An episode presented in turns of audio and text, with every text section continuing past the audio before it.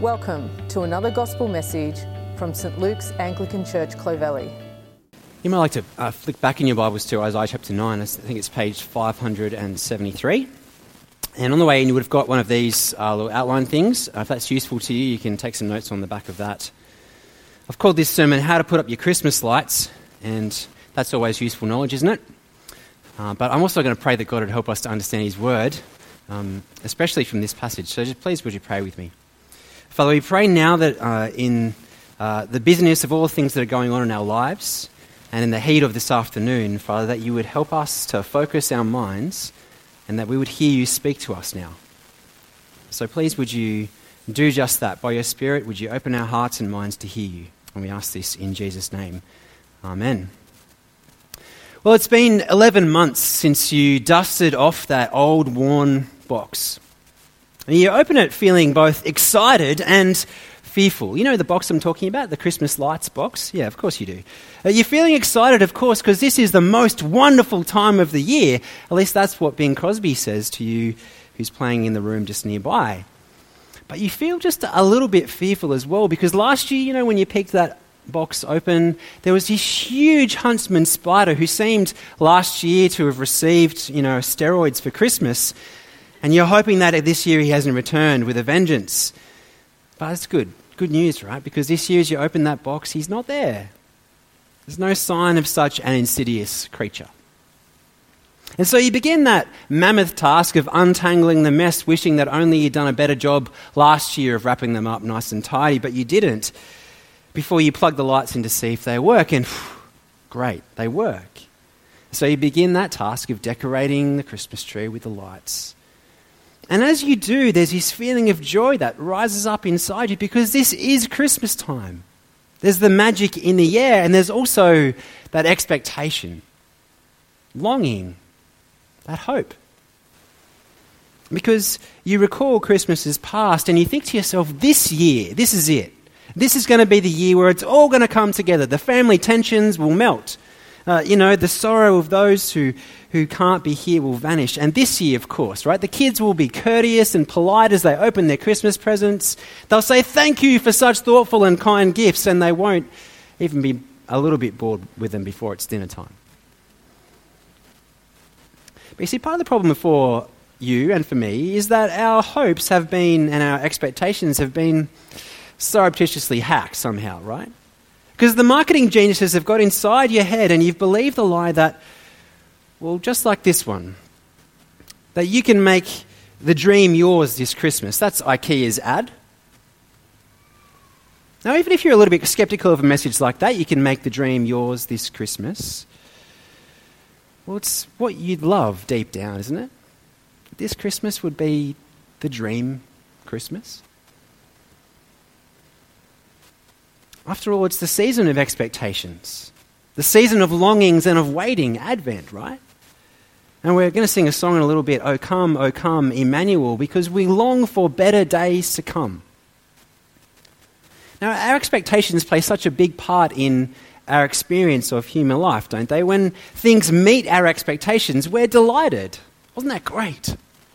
But when they don't, we often feel disappointed or frustrated. And yet so often our expectations are not met.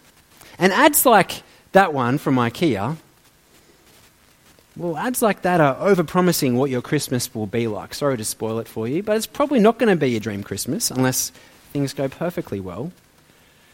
But at the same time as overpromising, the irony is they're also selling Christmas short.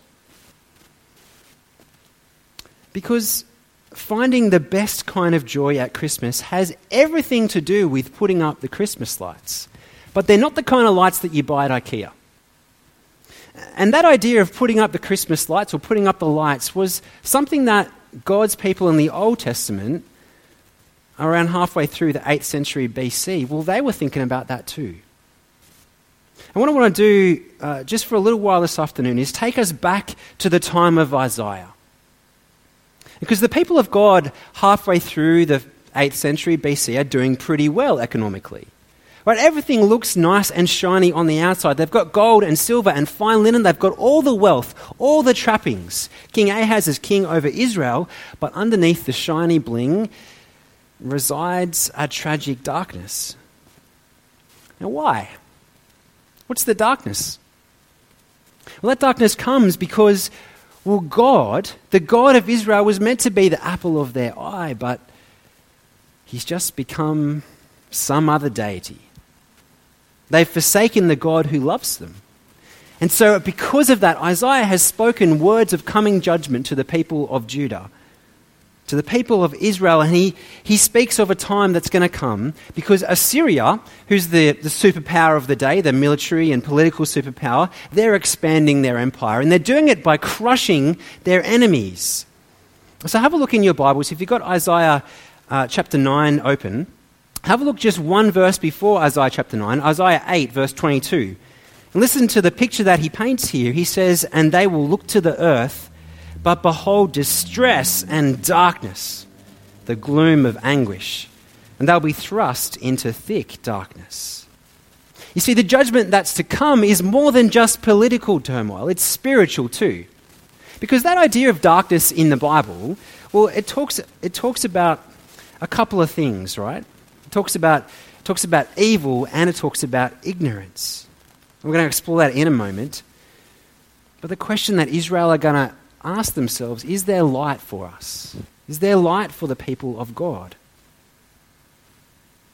Have a look with me at Isaiah chapter 9 verse 1.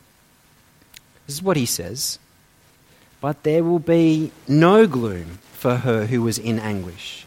In the former time he brought into contempt the land of Zebulun and the land of Naphtali, but in the latter time he has made glorious the way of the sea, the land beyond the Jordan, Galilee of the nations."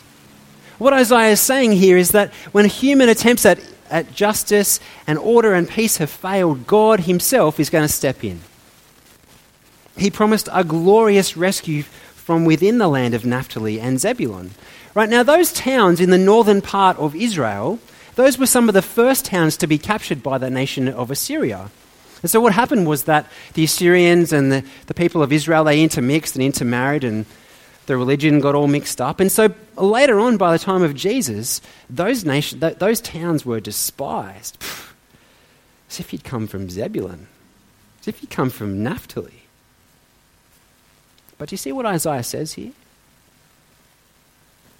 God will make even those regions glorious again. And on that day, it'll be a day of light and of life and joy and victory. Have a look at verse 2 with me. He says, "The people who walked in darkness have seen a great light. Those who dwelt in a land of deep darkness, on them a light has shone." And do you know what? Just like in Judah in the 8th century, we live in a world that's under the shadow of darkness. That idea refers to both evil and ignorance, doesn't it? Ever since that first sin of Adam and Eve in the garden, that first evil rebellion against God, we see that darkness play out in relationships everywhere. You see, our world is marred by the darkness of violence and injustice, of homelessness and suffering and grief. You know it, don't you? And our world is, at the same time, so often unable to see how to fix those problems. A few years ago, there was a New York Times ad that ran, and it said this: "The meaning of Christmas is that love will triumph, and that we'll be able to put together a world of unity and peace." Let me just read that again. "The meaning of Christmas is that love will triumph, and that we'll be able to put together a world of unity and peace." Now, I like that. It's a real positive message, isn't it? But it's nonsense. And it's nonsense because it suggests that we've got the light inside us that can solve all the world's problems. We'll just work harder and strive harder to create a world of peace and justice, but it won't work. Now, why? Well, it's because the problems run deeper. The darkness covers all of our hearts. My greed and my selfishness and my dishonesty and my lust for more and yours too cover our hearts with a darkness that can't be driven out by fairy lights or tinsel. But did you notice what Isaiah said? "Those who dwelt in a land of deep darkness, on them a light has shone." Isaiah is saying that we can't fix it ourselves, The light's got to come from outside. The light's got to come from God. He's the one who puts the lights up. And the putting up of that light has some incredible effects. Have a look with me at verse 3. Because of that light, he says, you have multiplied the nation. You've increased its joy. They rejoice before you as with joy at the harvest. And they are glad when they divide the spoil. For the yoke of his burden and the staff for his shoulder and the rod of his oppressor, you have broken as on the day of Midian. What Isaiah is saying in those verses is that there's a day coming in the future which will be like what happened for Israel in their past. Now, if you're slightly confused, I had to look it up as well. What's he talking about when he talks about Midian? Well, he's referring back to the time of the judges. And one judge in particular, when God won an incredible victory through Gideon. Through Gideon and his 300 men with some torches, they conquered a huge Midianite army because God is the God who can do the impossible. Do you know what? That is exactly what is needed here. It's what Israel needed, and it's what we need too. And so Isaiah goes on and says in verse 5 that all of the instruments of war will be burned up in the fire. Don't need them anymore. The God will bring freedom from oppression. What has Isaiah said so far? He said there's a day coming when light and that the light and life of God will overcome darkness and death. And that victorious rescue will bring joy and rest for the people of God. What a message that is, but how? How could Israel possibly believe that was going to come true? Well, it's going to come through the gift of a glorious son. And we'll get to that in just a second. Well, I want to tell you a true story before we get there. You see, I want to tell you a story about a man or a boy named George. Now, George seemed to have been born a musician. He was almost instantly good at both the violin and the organ. I don't know how you do that. Trying to teach my kids those things sounds horrific, but he was good. Now, his operas became increasingly popular as he continued to compose. But by 1737...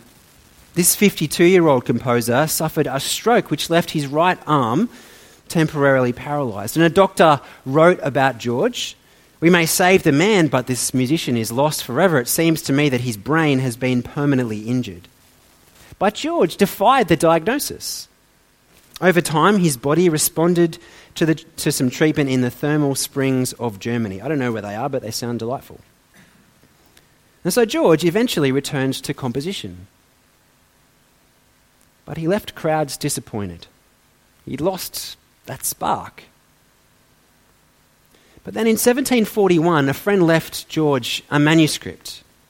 And the manuscript quoted heavily from this passage and quite a number of others in the book of Isaiah and elsewhere in the Bible. And as he read, the words we're about to read, "For unto us a child is born." This is what a biographer wrote about George Frederick Handel. The notes distilled upon his mind faster than he could put pencil to paper, and upon completing his composition, George humbly acknowledged, "God has visited me." And now Handel's Messiah is one of those pieces which you can't help but feel roused by. You know, people stand up when the Hallelujah chorus comes because, well, you couldn't do anything else, could you?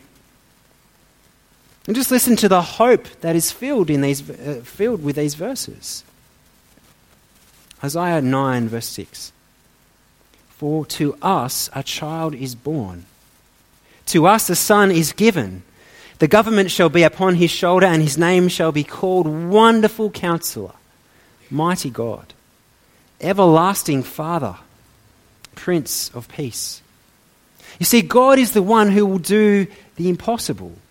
The one who's going to transform the darkness of Israel and bring this new dawn of a great light. But he's not going to come with thunder and lightning.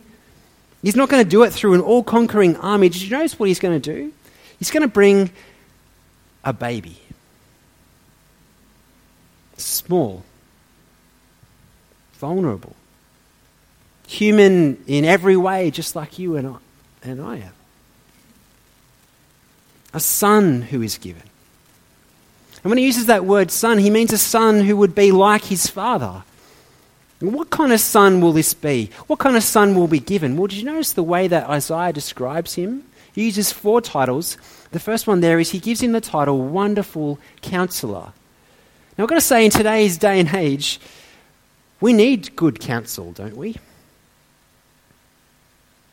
And this son who is to be born, his instruction would be a delight, because he reveals the wisdom of God to those who would otherwise stumble in the dark. We need a counselor like that, but he's more than that. He's more than just someone who has good advice or great advice. He's also the mighty God, the one who's powerful, almighty, full of glory.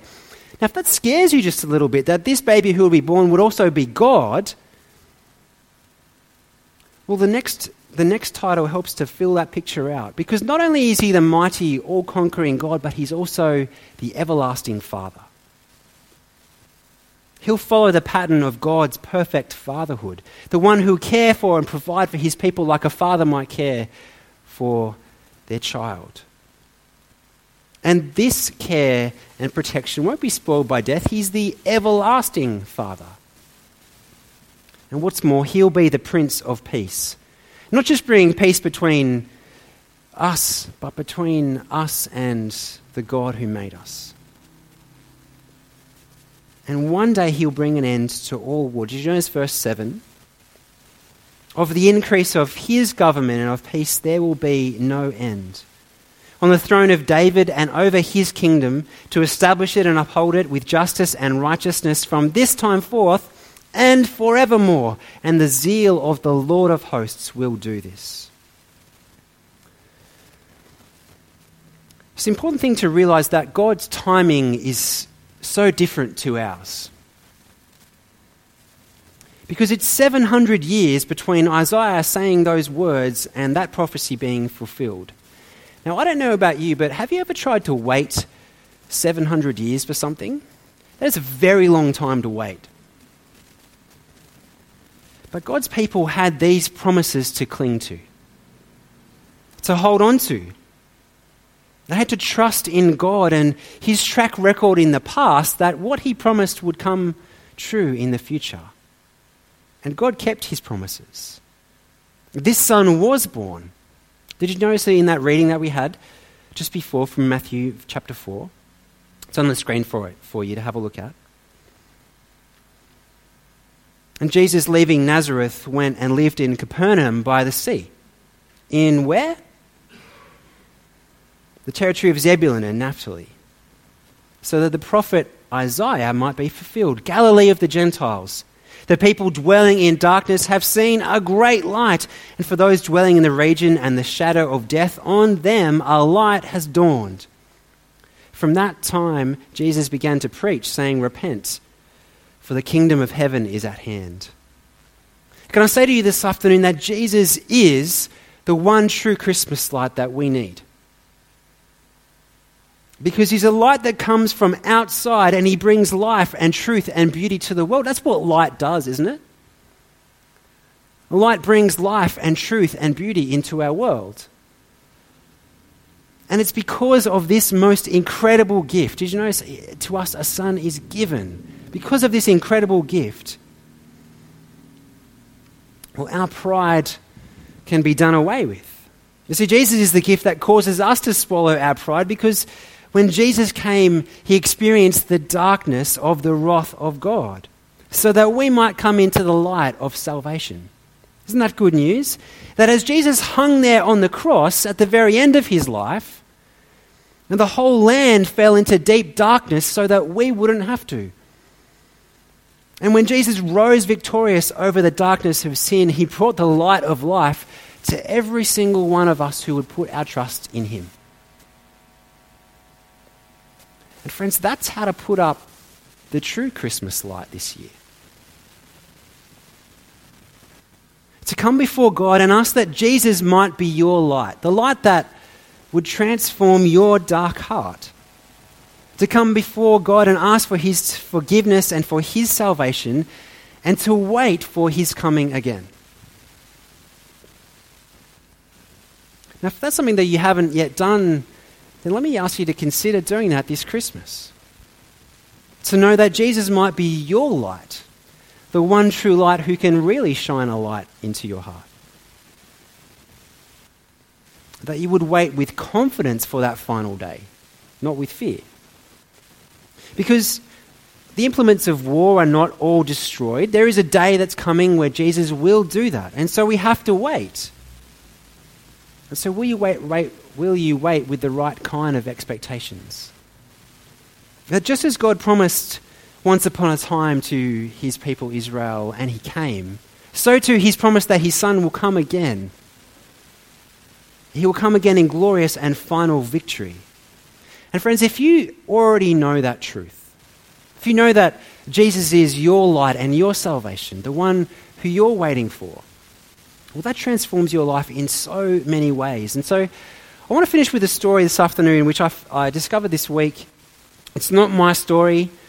It's a story of another person, a minister who is known to some of us. And he writes about his mum. But I'm going to tell this story in the first person just because it's easier to relate to. Because at age 40, this man writes, mum watched her husband drive himself off to live with a stranger. This woman who would become his second wife. The next week on payday, there was exactly $1 left in mum's account. Couldn't get more rock bottom than that, right? Except it could. One day she went to church on a Sunday, and Dad, knowing that she'd be there, came over to the house while she was out and came and took some of his own stuff, stereos and all sorts of things. And she opened the door to find that he'd been and taken all that stuff, and she just slumped into the hallway and burst into tears. Yet in the midst of all that pain, with my father gone out of her life seemingly for good, there was always one thing that Mum did. She prayed for Dad. Every day. One by one, first me and then a second brother, then a third, made amends with Dad. But Mum, she never saw Dad in all that time. Yet she still prayed, and she urged us to do the same. And by the time that Mum had retired, Dad had gone quiet, eerily quiet. I hadn't heard from him for nearly a year. No calls, no call-arounds, nothing. Not a peep. I knew something was wrong, but didn't know what. Turns out Dad's second marriage had ended pretty much the same way the first one did, him driving off in the car, but this time alone and with no one. And soon after, we were having a party at our house, and Mum phoned me. She sounded a bit strange. "Can I bring someone with me?" she said. "Yeah, sure. Who is it?" "Your dad," she said simply. "He phoned me to say how sorry he is." She said, "I've always prayed that this day would come." I was speechless. How could this happen? But Dad turned up, and it was almost too much. Mum spent most of the afternoon alternating between crying and laughing. And things got slowly better. And see, he knew grace was there, but he could also see that the stone that he'd thrown into the pond those decades ago so recklessly had caused ripples that he had no control over now. But his dementia, when it came on, came very quickly. Lewy body dementia, to be exact, and it's awful. You see, before long, memory loss became loss of speech. And then loss of motor skills. Dad went from a walking stick to completely bedridden, unable to move, to speak, to feed or clean himself. And Mum would visit him constantly. She'd bring him nice things and she'd pray with him. But one day, I walked into the room, and Mum was there, but the smell was overpowering. Dad had soiled himself. With all that modern nappy technology, it had spilled onto the floor. And Mum? Well, she was on her hands and knees cleaning it. I said, "Mum, let me get a nurse for you." She said, "I've got this." She waved me away. After all the mess that Dad had left her to deal with, Mum was prepared to get down on the floor and clean up Dad's mess, not when he could do anything for her, but when he was helpless and hopeless and dying. It was a pure, unadulterated expression of grace from a woman who prayed for a man who didn't deserve it, who'd prayed her prayers for so many years. And friends, this afternoon I want to say to you, how much more then the grace of the Lord Jesus, who looking down at you and me, at us lying there helpless and dying in darkness and in our own mess, held up his hand and he said, I've got this. I've got this. Because when Jesus came, he was the true light of God who brings life and salvation. And because of what Jesus has done, God's people await a glorious future. And so let me encourage you to put up the right kind of Christmas light this year. Let me pray. Father God, we thank you so much for the gift of your Son, the Lord Jesus, the one who we can truly call the Wonderful Counselor, the Mighty God, Everlasting Father, the Prince of Peace. And Father, this Christmas, this Advent, as we recall the first coming of the Lord Jesus, would you help us to know that Jesus is our light and our salvation? Would you help us to look forward to his coming again? And Father, we pray that you'd help us to put up that light in our hearts this Christmas. And we ask this for Jesus' sake. Amen. Thank you for listening. For more information about St. Luke's Anglican Church, please visit www.clovelly.org.au.